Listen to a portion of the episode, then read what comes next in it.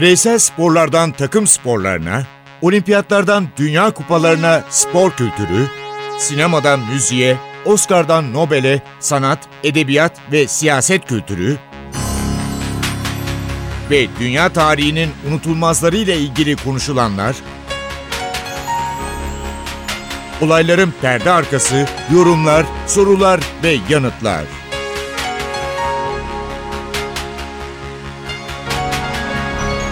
Ercan Taner ve Mert Aydın'la Ateş Arabaları başlıyor.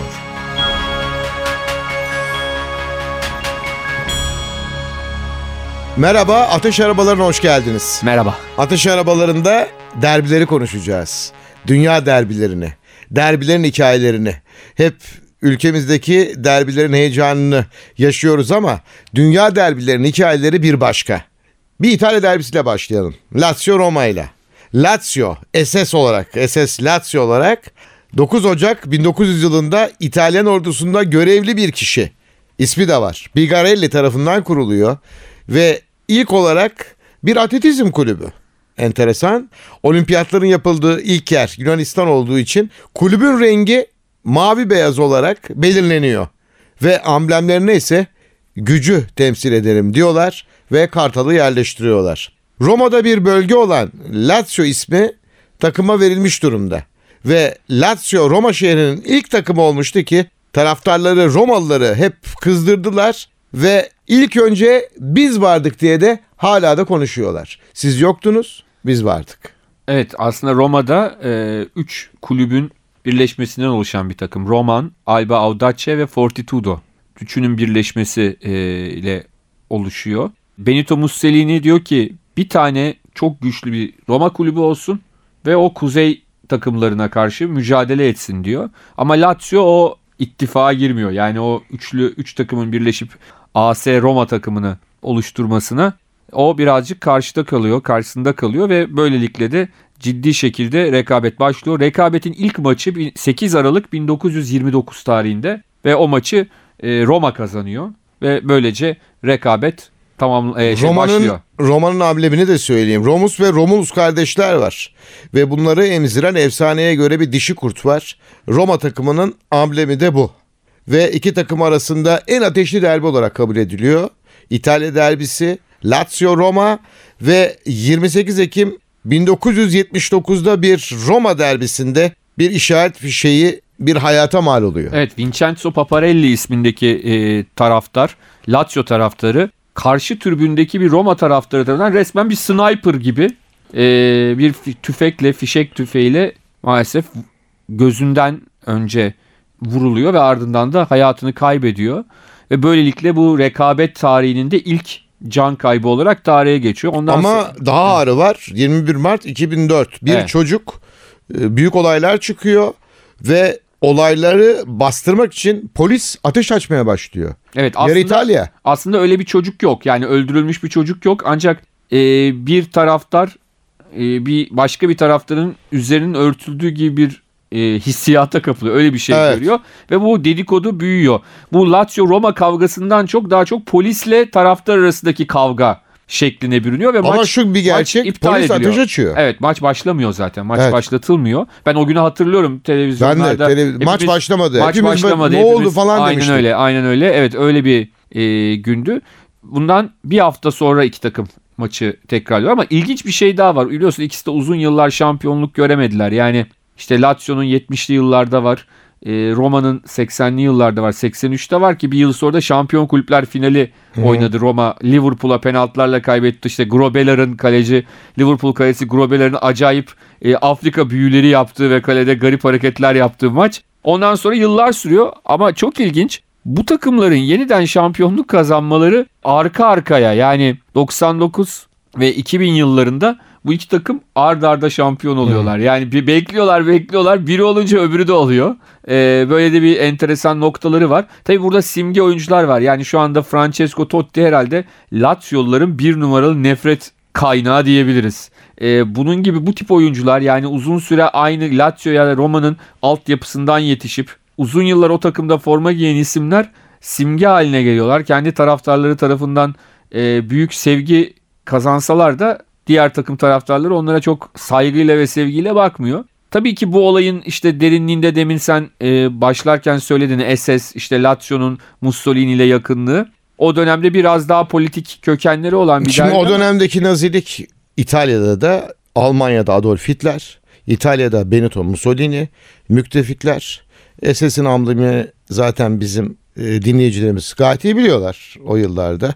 Onun için başında SS var. İşaret de e, Almanların SS'ine benziyor dikkat edersen. Değil mi? Ama şu anda çok öyle değil. Yani şu Değil, anda hayır, Roma'nın hayır. da Lazio'nun da aşırı yok. sağda taraftar grupları var. Var. Doğru. İkisinin de var. Şu ana kadar iki takımın oynadıkları maçlara baktığımızda genel yani lig, kupa ve hazırlık maçları da dahil edildiğinde toplam iki takım 174 maç yapmışlar. Bunların 64'ünü Roma, 48'ini Lazio kazanmış, 62'si de beraberlikle sonuçlanmış. Roma'da go- Roma gollerde de 210'a 169 daha önde rakibine karşı. İtalya'nın en çok konuşulan derbisinden bahsettik. Tabii bir şey daha ekleyeyim. Ee, bu derbide en çok gol atan oyuncu e, Dino da Costa Romalı 11 gol kaydetmiş bu derbide. Totti 9 yine tanıdığımız isimlerden baktığımızda Roberto Mancini Lazio formasıyla derbide e, 4 gol atmış ve Dino, de, Dino da Costa 1931 doğumlu o 50'li yıllarda Roma forması giymiş. O dönemde 11 golü var. İtalya deyince akla benim Rafael Lecara geliyor senin de geldiğin gibi. Biz küçükken TRT'de izliyorduk Rafael Lecara Show ama son yıllarda bir şarkısıyla e, bir anda yine dünya listelerinde onu görmeye başladık Rafael Lecara'yı.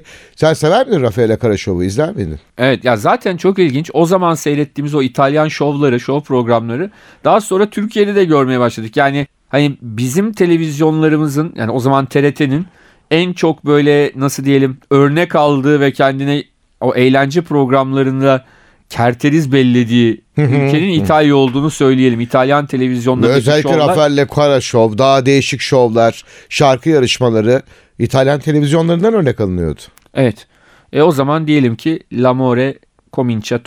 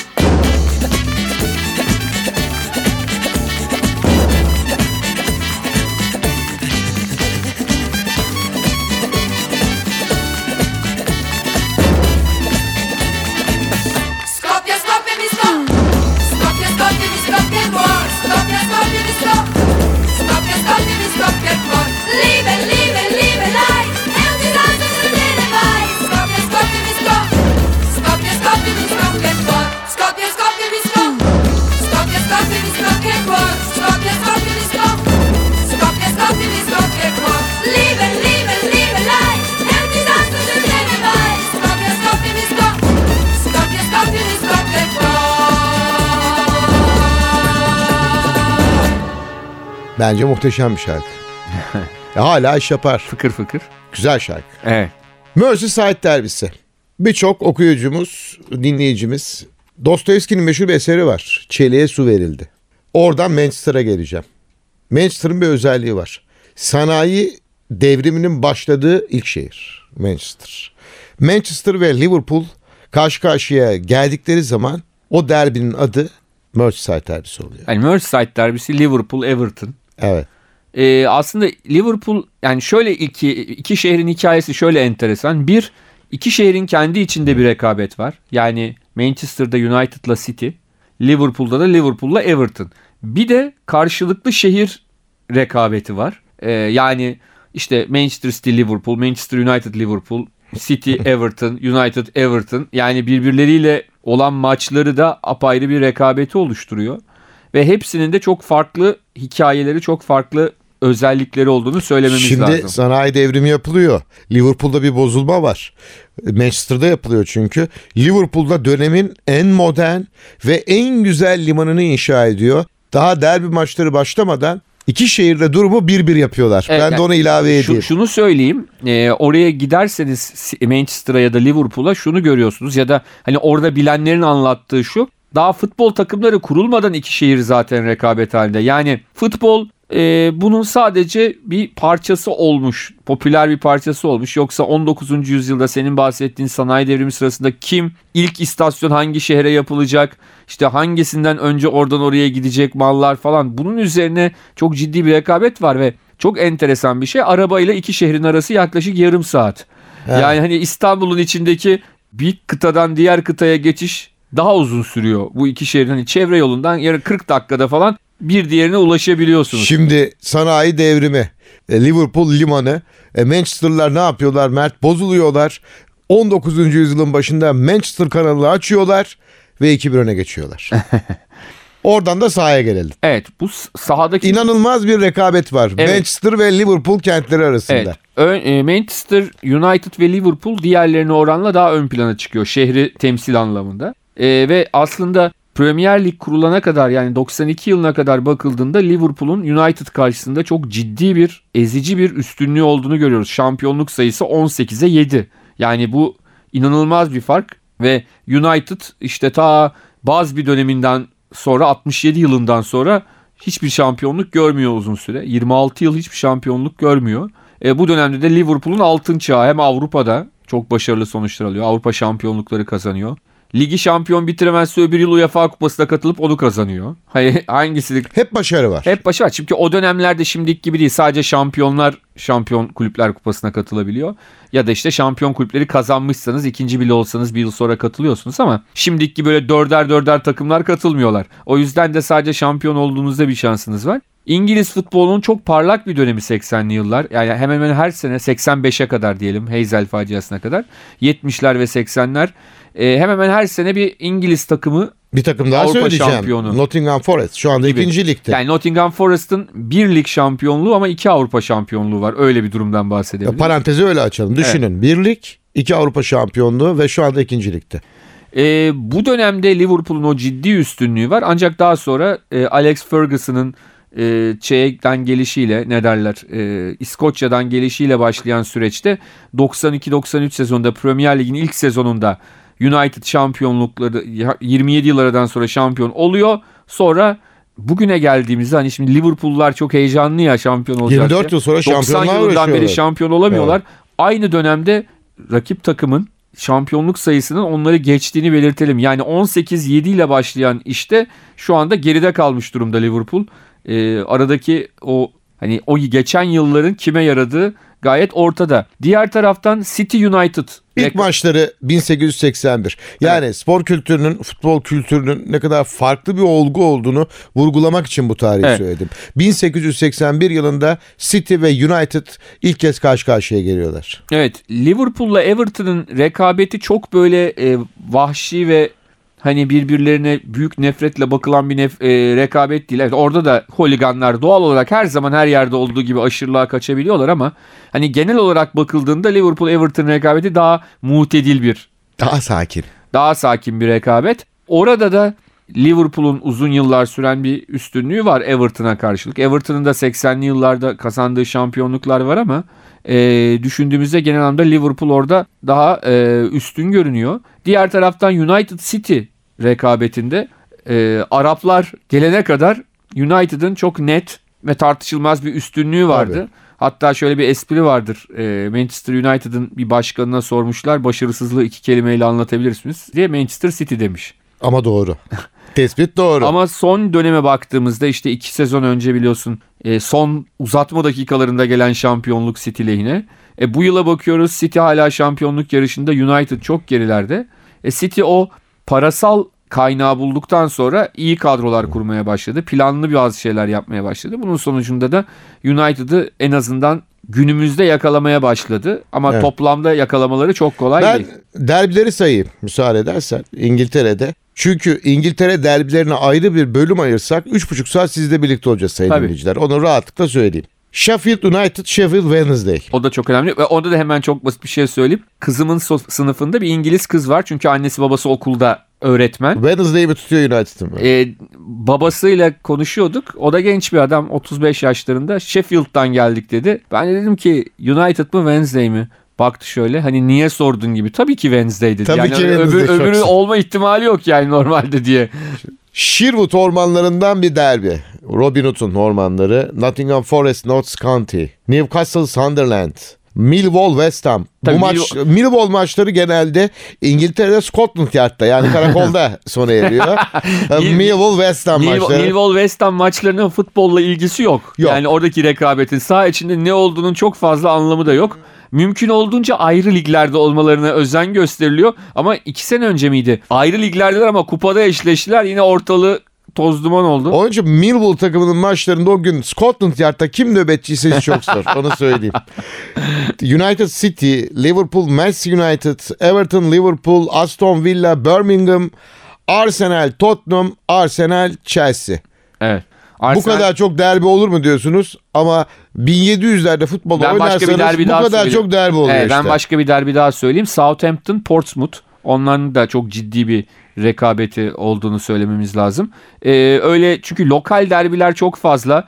Ee, içine girdiğinizde mesela Leeds United'la United Manchester United arasında da inanılmaz bir rekabet var. Tabii. Aslında çok yakın falan değiller. ama, yine rekabet var. İnanılmaz bir rekabet var. Ee, yani vahşi derecelik derecesinde bir rekabet var. Tabii Leeds uzun süredir alt liglerde yer aldığı için pek e, eşleşemiyorlar ama 2-3 sene önce miydi? 4 sene önce galiba kupada eşleştiler ve Leeds alt ligde gelip United'ı Manchester'da yenip turu atlamıştı. O rekabet hep devam ediyor. Evet bunu Yine adaya gideceğiz. Yalnız unutulmaz Liverpool tribünlerinde, Kop tribünlerinde unutulmaz bir şarkı vardır. Enfield Road.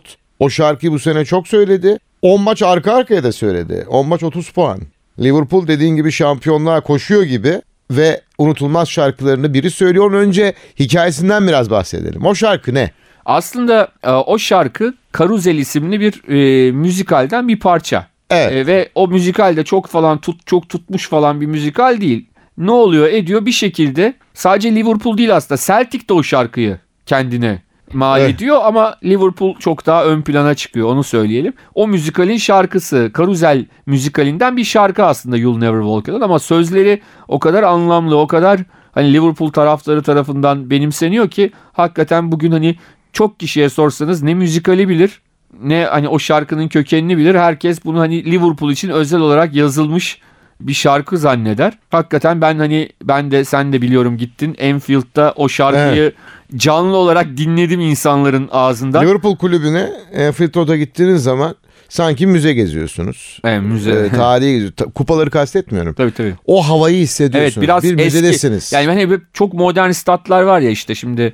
E, Harika. Uçan statlar. Arsenal'in yani. falan Emirates Evet. falan o, oradaki o ta- e, farklı. Yani biraz eski bir stada gidiyorsunuz zaten Enfield'a gittiğinizde. Eski olduğunu görüyorsunuz içinin de. Ama işte o dediğin gibi tarihi doku O da tarihi doku. Mesela şöyle düşünüyorum. E, İstanbul'da Dolmabahçe Sarayı'nı gezmeye gidiyorsunuz. E futbolda da Enfield gittiğiniz zaman aynı duyguyu hissediyorsunuz. Evet görüyorsunuz saray nefis, harika. Enfield Road'da da aynı sistemi korumuşlar. Tabii bu arada e, 15 Nisan Hillsborough faciası yani Liverpool taraftarlarının 96 Liverpool taraftarının yaşamını yitirdiği günün 25. yıl dönümündeyiz. 25 yıl geçti. Biliyorsun geçtiğimiz hafta sonunda maçlar olayların olduğu, insanların öldüğü 7. dakikayı anma adına 7 dakika geç başladı. Orada yaşananlar polisin, güvenlik güçlerinin büyük hatası ki yıllar sonra itiraf ettiler. Önce bütün suçu taraftarların Tabii. üzerine attılar. Ancak yıllar sonra kendileri e, itiraf etti, özür dilendi halktan, e, ölenlerin yakınlarından. Hillsborough'da Sheffield'ın stadı, Sheffield'daki stat bu arada. E, ardından da şimdi Enfield'a gidenler stadın önünde bir küçük bir çiçek tarlasıyla karşılaşıyorlar. Çünkü oraya giden herkes e, ölenlerin isminin yazıldığı küçük bir küçük minik bir anıtın önünde Hı hı. hem dua ediyor hem çiçek bırakıyor. Heyezel'den sonra Tabii. benim gördüğüm çok büyük bir facia. Yani işte o facia aslında Taylor, İkisinin de rap- Liverpool olması talihsizlik. Tabii, Taylor raporu adı verilen ve ilerleyen yıllarda hem Premier Lig'in kuruluşu hem İngiltere'de statların düzelmesini e, holiganizmle de hem holiganizmle hem stat güvenliği ile ilgili bir takım e, kararların alınmasını sağlayan hem de o aradaki tel örgülerin kaldırılmasını sağlayan raporun yazılmasının başlangıcı olmuştur diyebiliriz. Böyle söyleyelim. İstersen Enfield O kadar- Road'a gidelim mi? evet o kadar konuştuk. You'll Never Walk Alone'u dinleyelim. Jerry and the Pacemakers'tan. When you walk through a storm,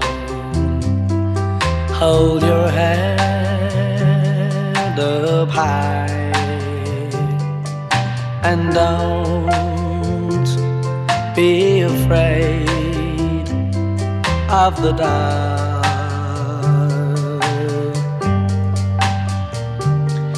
At the end of a storm. There's a golden sky and the sweet silver song of lark.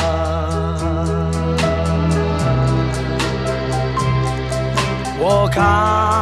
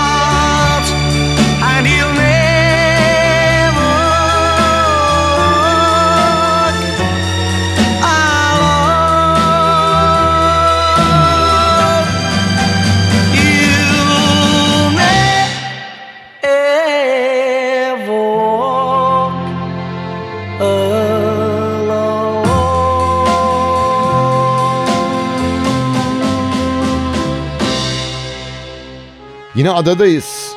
Çok karmaşık bir derbiye gideceğiz. Artık oynanmıyor çünkü Rangers küme düşürüldü. Ama Rangers gelecek. nasıl Gelecek. Bir, tabii. bir ara oynayacaklar yeniden. Celtic Rangers. İki takım arasındaki ezeli rekabette din ve politika var. Maalesef yani şimdi bak bütün o der diğer derbilere baktığımızda e, biraz İspanya'daki derbiler o farklılığı yaratıyor ama onlarda da din yok. Yani Ama bu takımlarda var. aynen yani bugün Real Madrid Barcelona maçı tabii ki çok e, politik açıdan hatta milliyetle ilgili bir takım farklılıklar içeriyor ama din farklılığı ya da mezhep farklılığı çok farklı bir şey. Çok yani ben Real Madrid Barcelona derbisinde bir de işin içine din girse neler olurdu düşünemiyorum. Bence oynanmazdı o maç. Ama Sence de oynanmazdı. Celtic ve Rangers'ta inanılmaz bir şey. O yüzden de Celtic Rangers derbisinin çok sağlıklı bir ortamda oynanması hiçbir zaman mümkün olmayacak diye düşünüyorum ben. Tabii ki aklı başında aklı selim insanlar Ya bunu biraz daha açmamız lazım. Şöyle Rangers sadece protestanlara açık. Celtic ve Katolizm. Evet tabii İskoç oyuncular için geçerli bu. Bu Yoksa ise- yabancı yabancılar oyuncular için kesinlikle öyle bir şey. Yani- ama çoğunluk İskoç oluyor. Evet yani mesela şöyle yıllar önce bunu delen oyuncular oldu. Bayağı problem yaşadılar. Yani Mo Johnston'ı hatırlıyorum 80'lerin sonunda. Ee, Mo Johnston arada başka kulüplerde oynadıktan sonra İngiltere'ye gitti geldi. Ondan sonra işte bu rekabetin iki tarafında da oynadığı için ciddi anlamda hain olarak Gösterildi. gösterildi. Ee, bunu ifade etmek lazım. Ee, Celtic'le Ranger, Glasgow Rangers'ın mavilerle yeşillerin o mücadelesi enteresan. Bir de tabii Celtic taraftarları, Katolik Celtic taraftarların hemen hepsi İrlanda kökenliler. Zaten o İrlanda bayrakları falan da açarlar. Evet. İrlanda Ki İngiltere Krallığı İran olayını halletti şu anda. Bahsettiğimiz ülke Kuzey İrlanda. ve Şimdi İran'ın o eylemlerine devam ettiği dönem olsa bu maçlar çok zor oynanıyordu. Tabii. Rangers Celtic maçları. tabii şöyle söyleyelim. Ee, mesela birçok İrlandalı, sırf Kuzey İrlandalı değil, İrlandalı oyuncunun en büyük hayali Celtic'te oynayabilmek. Ee, mesela Roy Keane Manchester United'ı bıraktıktan sonra Celtic'e gitti ve çok büyük bir hayalini gerçekleştirdiğini söyledi. Onlar için gerçekten çok önemli bir şey. Celtic bir anlamda hem İr- yani İrlandalı Katoliklerin bir anlamda hani bir şekilde orada kendilerini buldukları bir kulüp. Bunu söylememiz lazım. Şimdi Rangers'ın yaşadıklarından sonra bir süre bu olay e, Unutuldu gibi. Glasgow Buzdolabına, kentinde- buzdolabına kapattılar olayı. e, tabii bazen bunu çok kaşıyanlar oldu. Mesela Paul Gascoigne İngiliz futbolcu Evet.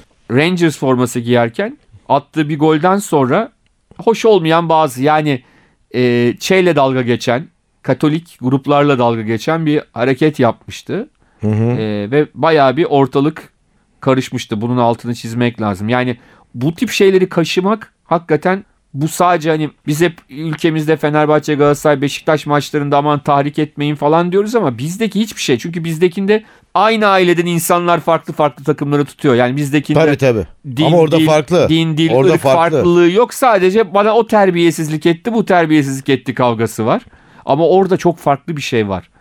Orada o hassas şeyler o kadar farklı ki oyuncuların da özellikle yabancı ülkelerden o, gelip o kulüplerde oynayan oyuncuların çok daha dikkatli olması gerekiyor herhalde. Güney Amerika'ya gidelim. Boca River. Gitmeden- İki takım birbirlerinden nefret eder. Evet. Gitmeden senin bir parantezin var. O parantezin içinde bir şarkı mı var? Var. Var. Aslında futbola çok meraklı bir şarkıcı. Evet. Ee, hatta Galatasaray forması falan da giyiyor bazı konserlerinde. Yani değişik ülkelerden değişik formalar giyiyor.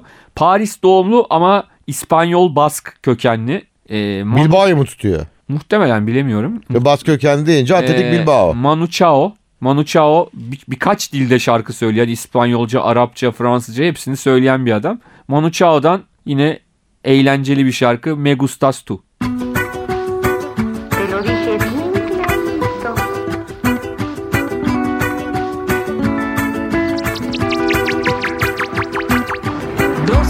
Noche en La Habana, Cuba.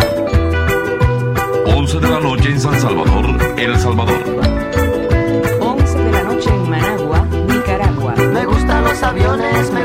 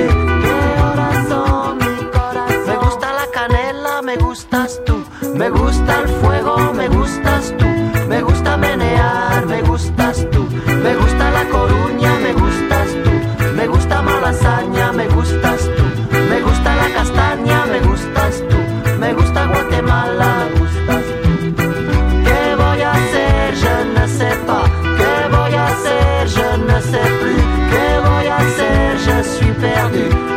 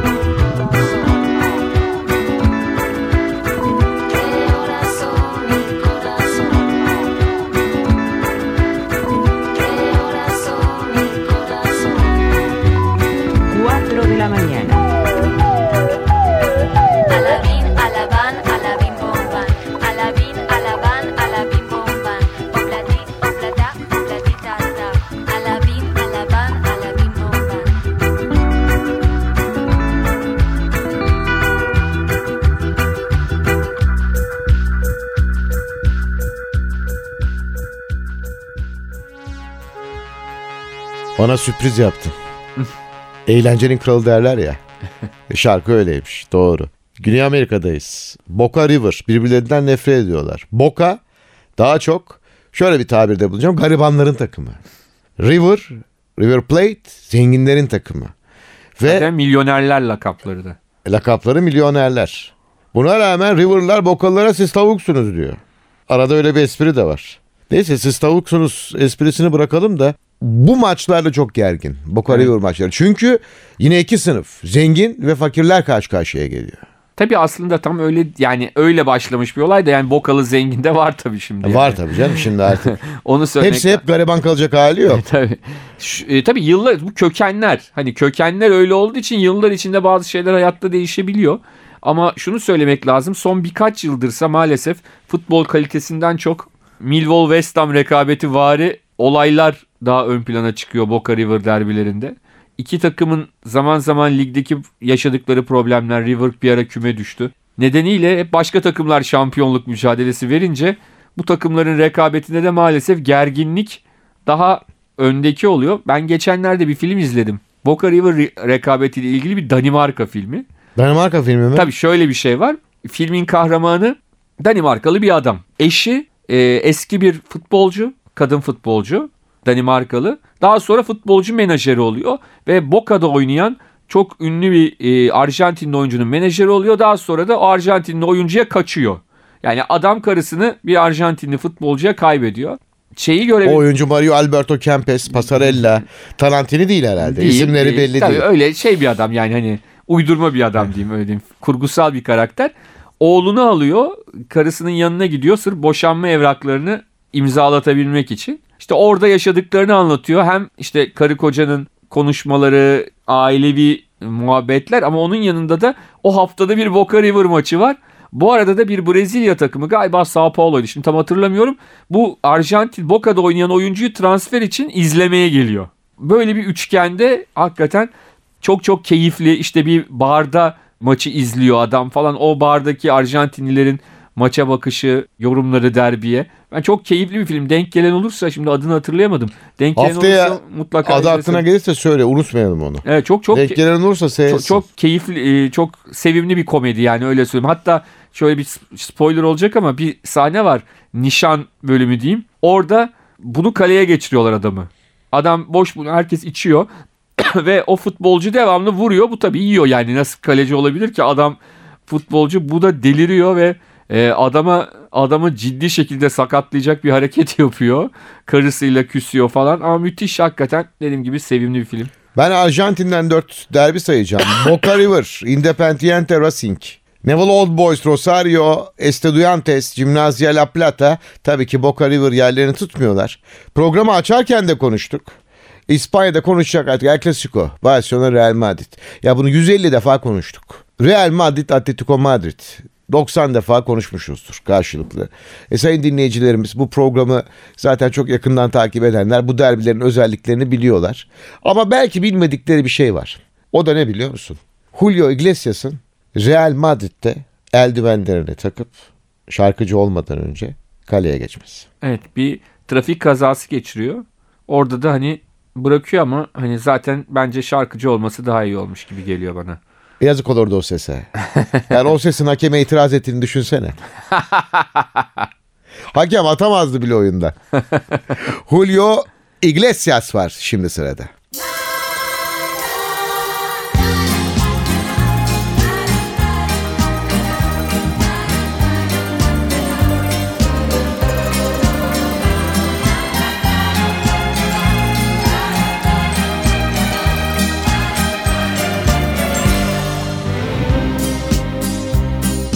Confieso que a veces soy cuerdo y a veces loco. Y amo así la vida y tomo de todo un poco. Me gustan las mujeres, me gusta el vino. Y si tengo que olvidarlas, me voy olvido. Mujeres en mi vida hubo que me quisieron. Pero he de confesar que otras también me hirieron. Pero de cada momento que yo he vivido, saqué sin perjudicar el mejor partido. Y es que yo amo la vida y amo el amor. Soy un truán, soy un señor, algo bohemio y soñador. Y es que yo Amo la vida y amo el amor. Soy un truán, soy un señor y casi fiel en el amor. Confieso que a veces soy cuerdo y a veces loco. Y amo así la vida y tomo de todo un poco. Me gustan las mujeres, me gusta el vino. Y si tengo que olvidarlas, me voy olvido.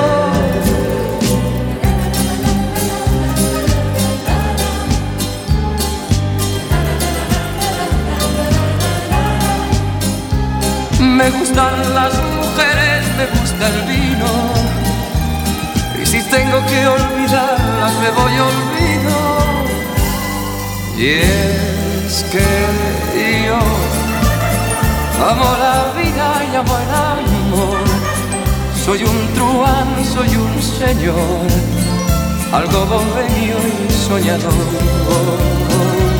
Y es que yo Amo la vida y amo el amor. Soy un truán, soy un señor y casi fiel en el amor. Y es que yo amo la vida y amo el amor. Soy un truán, soy un señor, algo bohemio y soñador.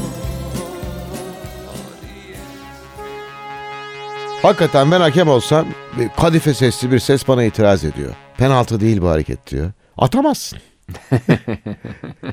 Programı kapatma zamanı geldi. Geldi geldi. Ateş arabalarında önemli derbileri e, yorumladık, konuştuk. Ben Ercan Taner. Ben Mert Aydın. Hepinize mutluluklar diliyoruz. Hoşçakalın. Mutlu haftalar.